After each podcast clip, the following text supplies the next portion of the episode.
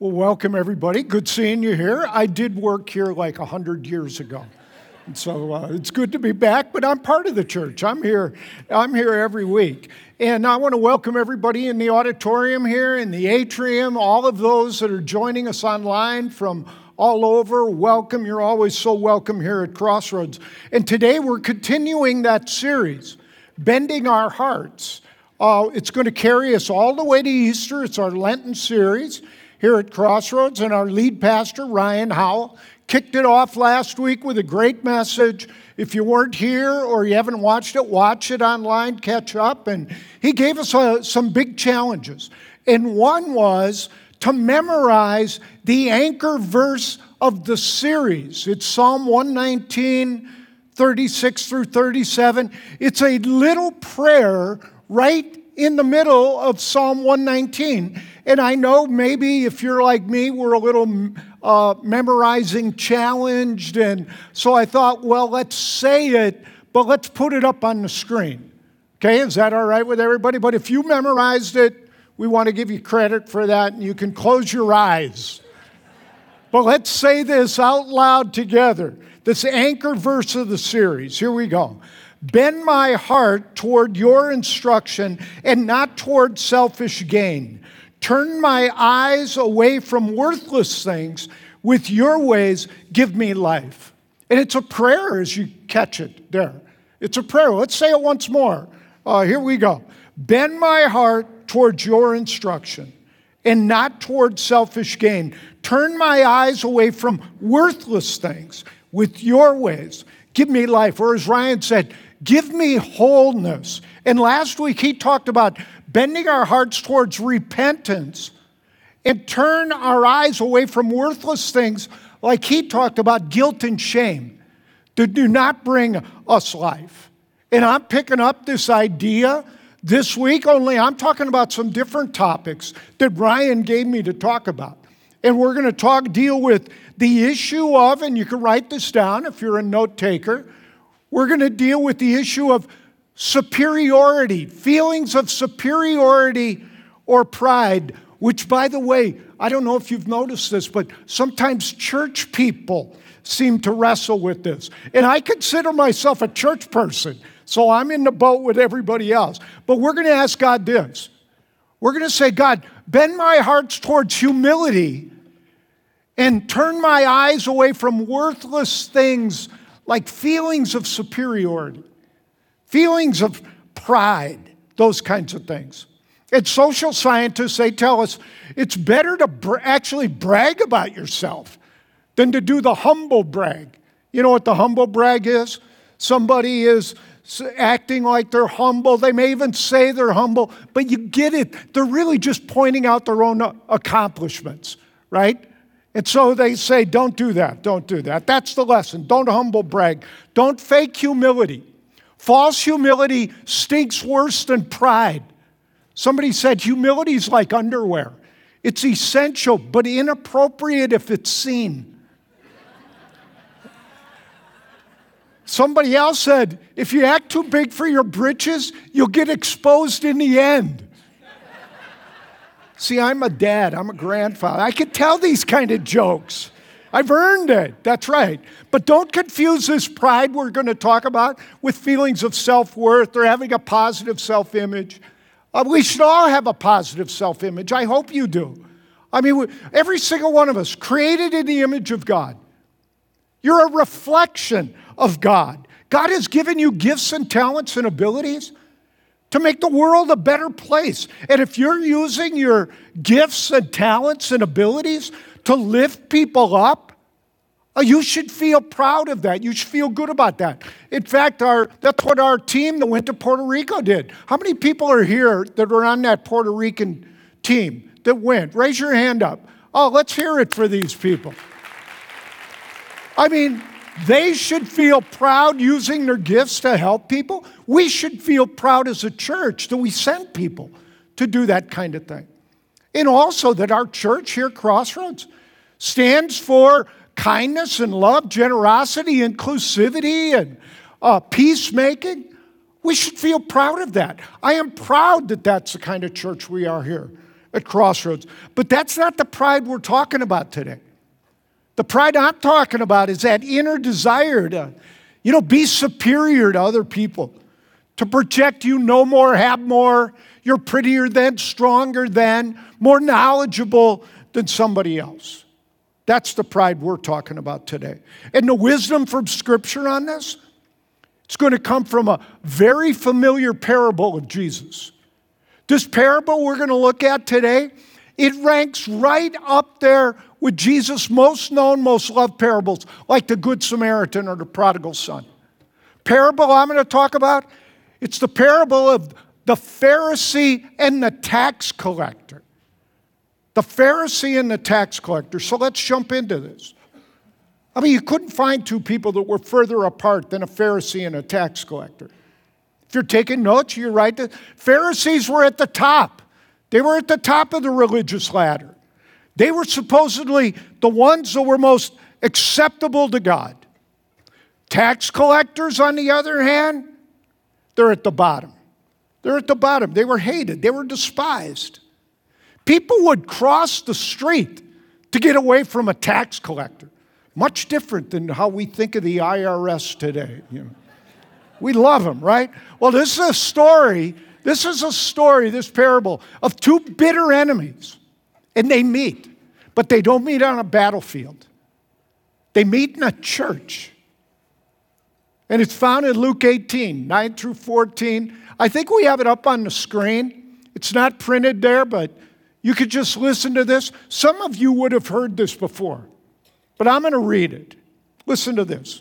Jesus says, To some who are confident of their own righteousness and look down on everyone else, Jesus told this parable. Two men went up to the temple to pray, one a Pharisee, the other a tax collector. The Pharisee stood by himself and prayed God, I thank you I'm not like other people, robbers, evildoers, adulterers, or even like this tax collector. I fast twice a week and give a tenth of all I get. But the tax collector stood at a distance. He would not even look up to heaven, but beat his breast and said, God, have mercy on me, a sinner. Then Jesus adds this I tell you, this man, rather than the other, went home justified before God. For all those who exalt themselves will be humbled, but those who humble themselves will be exalted. And to help us understand this parable, we got to understand the audience a little bit. Jesus began, he said, To some, there's all kinds of people in the crowd that he's talking to. But there were some, and he adds this statement, who were confident of their own righteousness. They knew they were righteous, they're self righteous. These were people of power and authority, respect. They were looked up to by everybody as spiritual giants. And that's how they looked at themselves spiritual giants. But they looked down on everyone else, especially the so called, you know, outcasts, the rejects, the spiritual z- zeros that Jesus kept giving himself to and hanging out with. And this is what pride can do. You could write this down. Pride gives us a distorted view of ourselves and can cause us to look down on others. That's the danger of pride right there. We don't see ourselves for who we are, really, and we look down on other people. And part of what Jesus came to do was redefine what righteousness is all about. Righteousness, as Jesus taught it and modeled it, it was a heart that genuinely loved God and loved people. That was righteousness. That's the bottom line of righteousness. Loving God and loving people. And let me just say, we can't love God if we don't love people. You can't love God who we don't see if we don't love people right beside us that we do see. And if we get this wrong, it's deadly. I mean, you read the Gospels Matthew, Mark, Luke, and John, and you see the sense of superiority or self righteousness drew sharper criticism from Jesus than just about anything. And here's something important to remember. Always remember this a lot of sinners flocked to Jesus. Self righteous people, they didn't flock to Jesus. Sinners flocked to Jesus. People that were guilty about all kinds of bad sins, sexual sin, financial sins, all the rest, they flocked to Jesus. Think about it. You never read where a self righteous person flocked to Jesus. And so Jesus deliberately tells a parable in a public setting where the character who represents the spiritual giants, he turns out to be the bad guy. And the guy that represents the spiritual zeros ends up being the hero. And understand, get this this is not some little pleasant story Jesus is telling. He didn't pull out the flannel graph and everybody sit in a circle and gave him a big smile. Not at all. Jesus was getting right in the face of a very powerful group of religious and civic leaders. When Jesus told this, he was looking for serious trouble when he told this parable. Spiritual giants in the crowd, they're getting so offended. Spiritual giants were so offended by this parable, they wanted to kill him. And one day they would kill him for telling parables just like this one. And on the other hand, the spiritual zeros in the crowd, the sinners, they're listening to Jesus tell this, their mouths are hanging open. They're going, I can't believe he's saying this. Can you believe he's saying this? Tax collectors in the crowd are going nuts. They're going, a, a story where a tax collector's not the butt of a joke and isn't the bad guy unbelievable. Jesus telling a story where a tax collector's a hero? Nobody tells a story where a tax collector's a hero. No wonder I love this guy. That's what they're thinking right here. And why does Jesus do it? Why does he get ruthlessly in the face of the most powerful people of the day? I'll tell you one reason. One reason. Because when it comes to feelings of superiority and pride, we're dealing with a problem here. Our topic here, this is a problem that is uniquely difficult for people to see in themselves, for us to see in ourselves. That's what it is. Funny thing, I was thinking about this on Thursday. I'm thinking on Thursday, people will, you know, they'll, they'll see therapists, counselors, they'll go to pastors because they got an anger problem. They know if they don't if they don't get their anger under control, that lashing out is going to destroy relationships. I thought people suffer from anxiety and fear. They go to counseling every day because they're dying on the inside. They got to get help. I'm thinking people have all kinds of addictions. You know, they're in support groups, recovery groups, 12 step groups. They'll pour out every embarrassing detail of their life because they know if they don't come clean, it's death for them. And I'm thinking all this, and I'm thinking all these topics bitterness, anger, anxiety, addiction every one of them has treatment centers to help people. Here's, what, here's what's interesting I've never known a counselor, a therapist, or a pastor. I was a pastor over 30 years. I've never known anybody that ever has had a person come to him and say, Hey, could you help me with my pride problem? Never one. No. Another thing, I, th- I think of this. I go, you know, there's, you know, all these things have treatment centers for them. I mean, there's no Be- Betty Ford treatment center for the unbearably arrogant. I mean, wouldn't that be good? Would you, wouldn't that be great?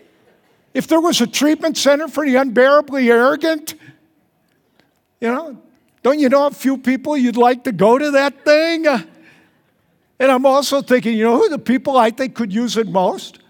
It wouldn't be Hollywood celebrities. I don't think so. I don't think it's rock stars. I don't think it's professional athletes.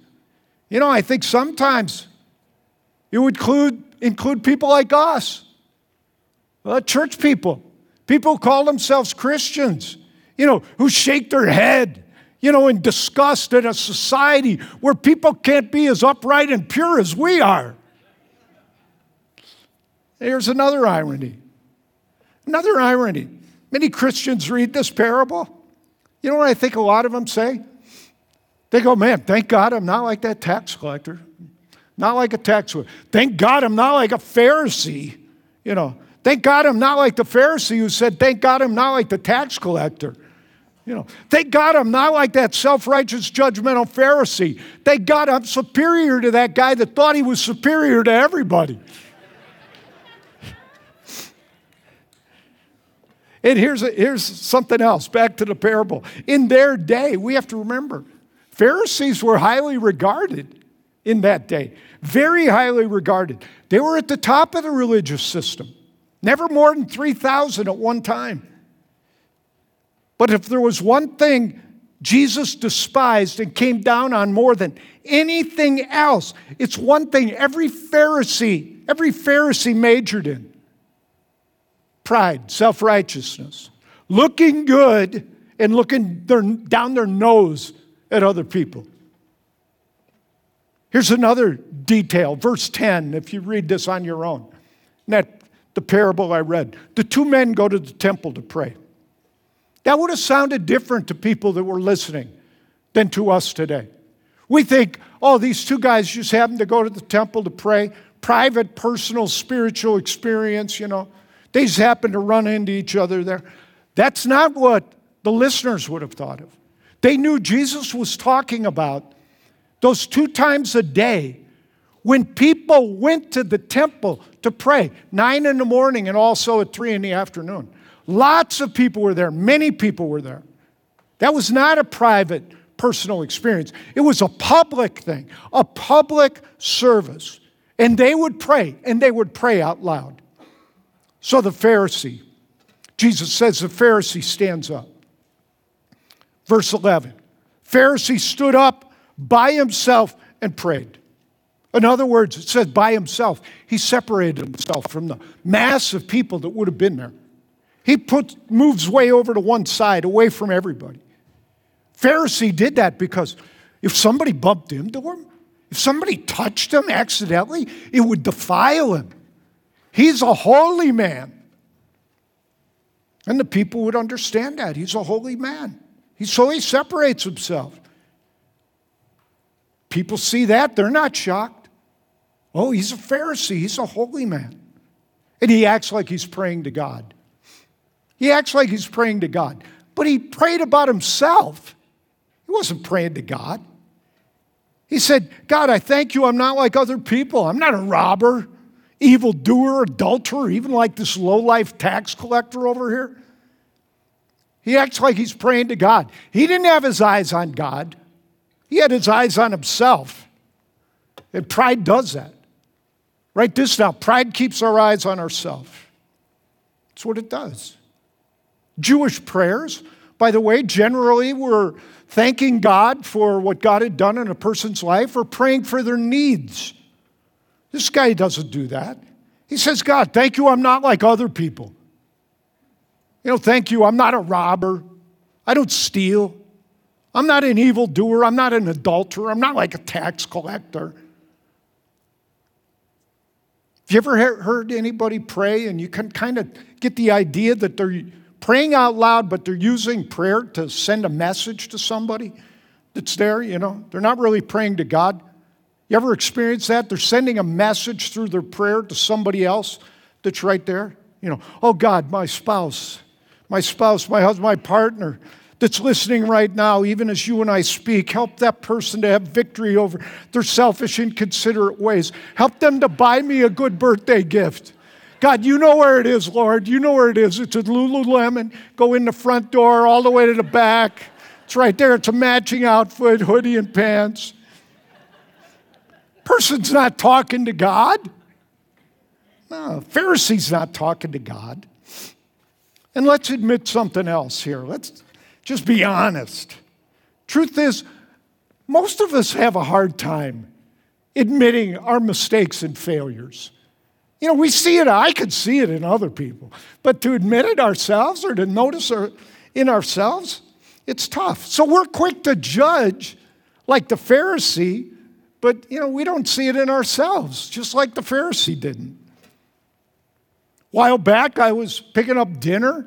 You know, it's kind of embarrassing to say, but I'm picking up dinner. I'm going to Chipotle, and, you know, it's healthy, natural, it's always fresh, and no artificial fillers or you know anything like that, flavors, nothing. You know, it's it's from farmers, right? Not factories. Uh, animals raised outdoor. You know, no, no antibiotics, synthetic hormones. My wife Phyllis made sure we always ate healthy. Now I'm eating, trying to eat healthy. So I'm going into Chipotle and I walk in. I'm going to get a burrito bowl, black beans. You know, uh, I'm going to have lettuce on it, chicken, guacamole. I'm going to get a bag of chips and a large Pepsi.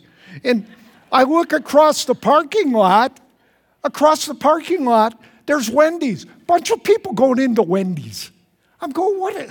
You know what? What's wrong with people? Going into Wendy's? What are they going to worship the little pig, red haired girl with the pigtails? I mean, what are people thinking? Probably going in there, going to order a double, triple cheeseburger, supersized fries, milkshake, all of that. I'm thinking this to myself. What's the matter with people?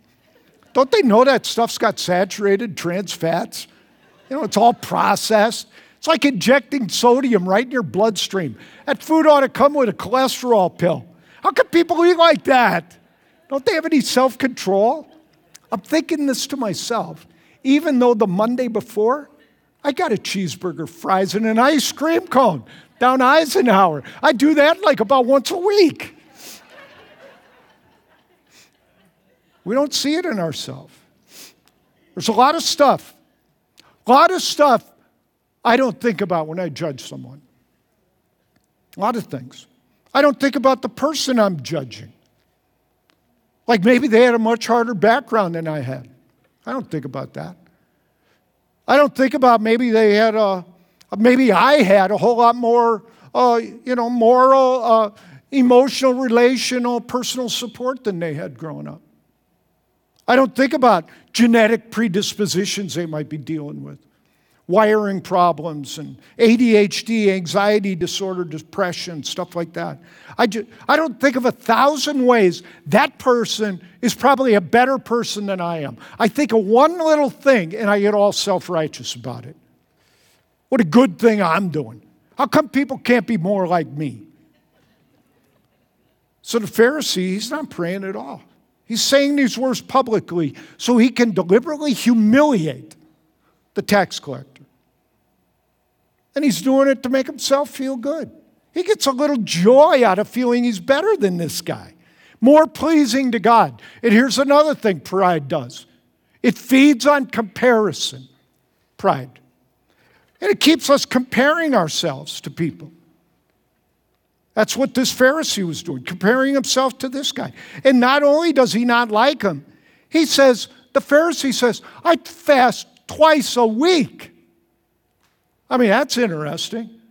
Leviticus 25 29 says is, Israelites were only required to fast once a year, a day of atonement. This guy's fasting twice a week. I mean, how many times is that a year? You people in the Mensa Society or whatever, probably know the answer. 104 times. I mean, this guy's doing serious extra credit work. The Pharisee. Yeah. He's fasting twice a week. And he says, I give a tenth of all I get. 10% of all I get. He's fasting, or he's tithing on stuff he didn't even have to tithe on. For whatever reason, they weren't required to tithe on everything. Certain products like wine or grain or oil, certain produce, like uh, things like celery, they didn't have to tithe on celery. I don't know why, I'm not making it up. I, I guess uh, they thought, well, God doesn't even like celery. Nobody likes celery. Don't have to tithe on it. Nobody likes that stuff. I mean, he's doing serious extra credit work. And he's using the low spiritual reputation of the tax collector to make himself feel better. You might think hate's the opposite of love. I don't think that's accurate. I think Pride stands as the opposite of love because the proud person looks down on everyone else. That's the opposite of love. And the Pharisee uses this low spiritual reputation of a tax collector to make himself feel better. But he didn't have to. in the temple. He didn't have to do that. You think about it. He could have seen the tax collector come in with the mass of people coming into the temple right then. He could have run right over to him. He could have given him a high five. He could have said, Man, welcome. So glad you're here. So glad you're here for this service. I mean, I need it. I, maybe you'll need it too, but we're going to learn about a God who has created all of us and is loving and, and gracious and merciful to all of us. And I need this message. Maybe you do. And maybe we could make a deal. Maybe you pray for me, I'll pray for you. I mean, the Pharisee could have done that. He would have opened the door to everybody's heart, to the tax collector who was there. He could have been a vessel of God's grace. That's the kind of thing God wants us to do. But he didn't do it. He didn't do it because he was devoted to his own pride, to looking good himself. And you know, a lot of sins are bad. They're devastating. I like what Ryan says. He talks about, you know, wounds and the woundedness and the woundings that we do through those behaviors. I like that. I mean, they're devastating. They can be. But sometimes people who are guilty of all kinds of sins, they can be very loving people at the same time. They can be. And that's just the truth. Pride is utterly, completely incompatible with love. It's like the opposite of love. And here's the irony. If you ask the Pharisee, if we asked the Pharisee, so how's your spiritual life going? He'd have said, Great. You kidding me? My spiritual life is great. I went to temple today. Man, I went to temple. I'm praying. I'm fasting. I'm tithing. I'm, I'm doing extra credit work. God is so pleased with me. My spiritual life it's tremendous, tremendous. In reality, he was attacking another person. In reality, he was violating love. He was poisoning his own soul. And he didn't even know it. He didn't have a clue. His church life looked great to him and to other people, but his real life was a mess. And what matters, really? What matters to Jesus? What matters to God? What matters to the universe is our real life. Our real life is what matters. So let me ask you got any Pharisee inside of you? Got any Pharisee inside of you? Your real life, do you ever find yourself passing judgment on someone or get a little joy out of being critical or you find out somebody messed up and you feel a little superior about it? Yeah, me too. Me too. We have to look at this honestly. The other character in the story, the tax collector, tax collectors were universally hated in Israel for good reason. They were collaborators with Rome, collaborators with the enemy. Israel was occupied by the Romans, they were the enemy. Tax collectors were Jewish people sold out their own people to make a profit with the Romans. They were understood to be very corrupt, very dishonest. This tax collector, we're told in the story, he stood at a distance in the temple that day. He separated himself from the people. But he did it because he was aware of what was inside of him. He knew what was inside himself, and he knew that he knew that he would be seen as a very dangerous person there. And his self awareness and his wounding, his brokenness, produced deep humility in him. And in verse 13, Luke 18, it said he didn't even look up to heaven. No, heaven was a Jewish way of referring to God, expressing, speaking to God. He wouldn't even look up to heaven, but beat his breast the tax collector's making a desperate cry here. He beats his breast, an expression of extreme anguish. And he says, saying, My heart is wrong. My heart is wrong. My heart is wrong at the deepest level. My heart's wrong, not somebody else's. Not yours, not yours, not yours, mine, mine. And here's the truth there's one, only one person whose depravity I have full access to, and that person is me. Me. That's why superiority is so, so those feelings are so lethal. Blinds us to the truth about myself. And here's what I'm learning, and this is good news. All I have to do when I get a dark thought, like any of this stuff and other things, I recognize all I have to do is do what the tax collector did. I stop, I say the tax collector's prayer. That's the Lent prayer for this week. The tax collector's prayer. And you know what the tax collector's prayer is? God, I'm a mess. That's the tax collector's prayer. God, I'm a mess. I'm a mess. It's not the whole truth about me, but it's the truth. I'm a child of God. You're a child of God. You are loved by God just as you are. You're the crown of God's creation. Me too. But if I don't, if, I, if we forget everything else, it'd be good to remember the tax collector's prayer. Because you're going to need it some point in your life, maybe this week. So let's, let's say it together out loud.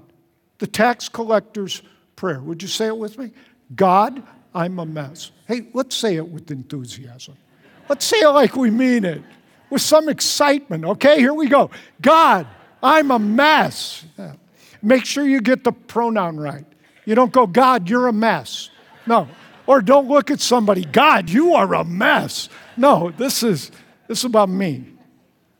Have mercy on me, God, is what we're saying. I need help. Have mercy on me. And God will say, I know. I know.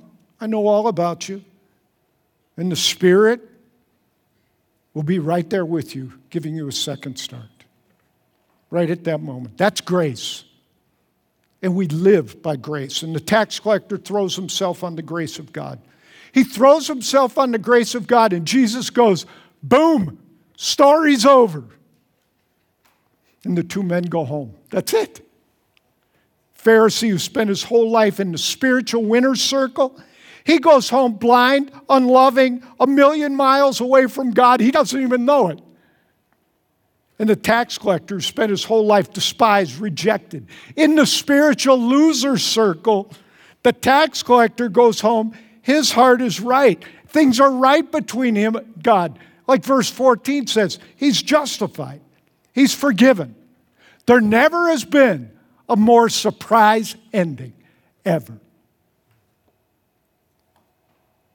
So, which circle do you want to be in?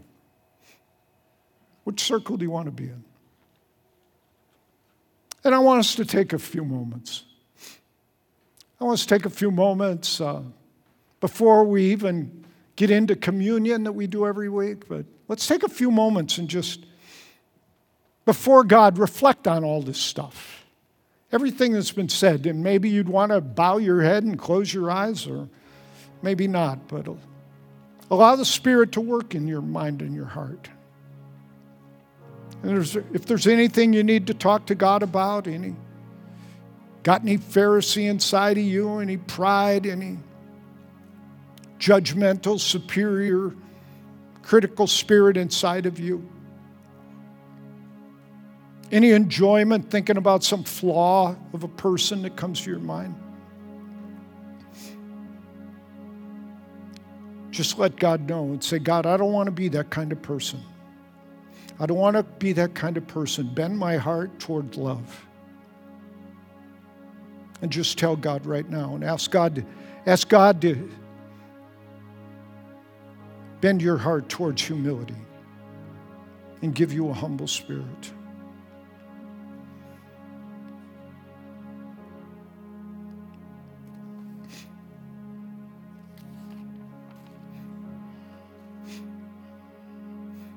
And as we come to the then the communion table, you know, here at Crossroads, the communion table's open to everyone, wherever you are on a spiritual journey or not on a spiritual journey, you are welcome here. Because we all live by the grace of God, all of us. In the communion table, uh, this is a serve yourself. Uh, communion setup that we do every week. There's stations in the front here, and we have them in the back. And you don't have to be part of Crossroads. I hope you caught that, uh, this is for everyone. It's the Lord's table, it's not our table. And Jesus welcomes and loves and welcomes and accepts everyone just the way we are. So when you feel led to come, uh, you can come as the, as the band leads us in this song about the table. The table. And let me remind you Jesus' body was broken for you, and his blood was poured out for you. Let us come.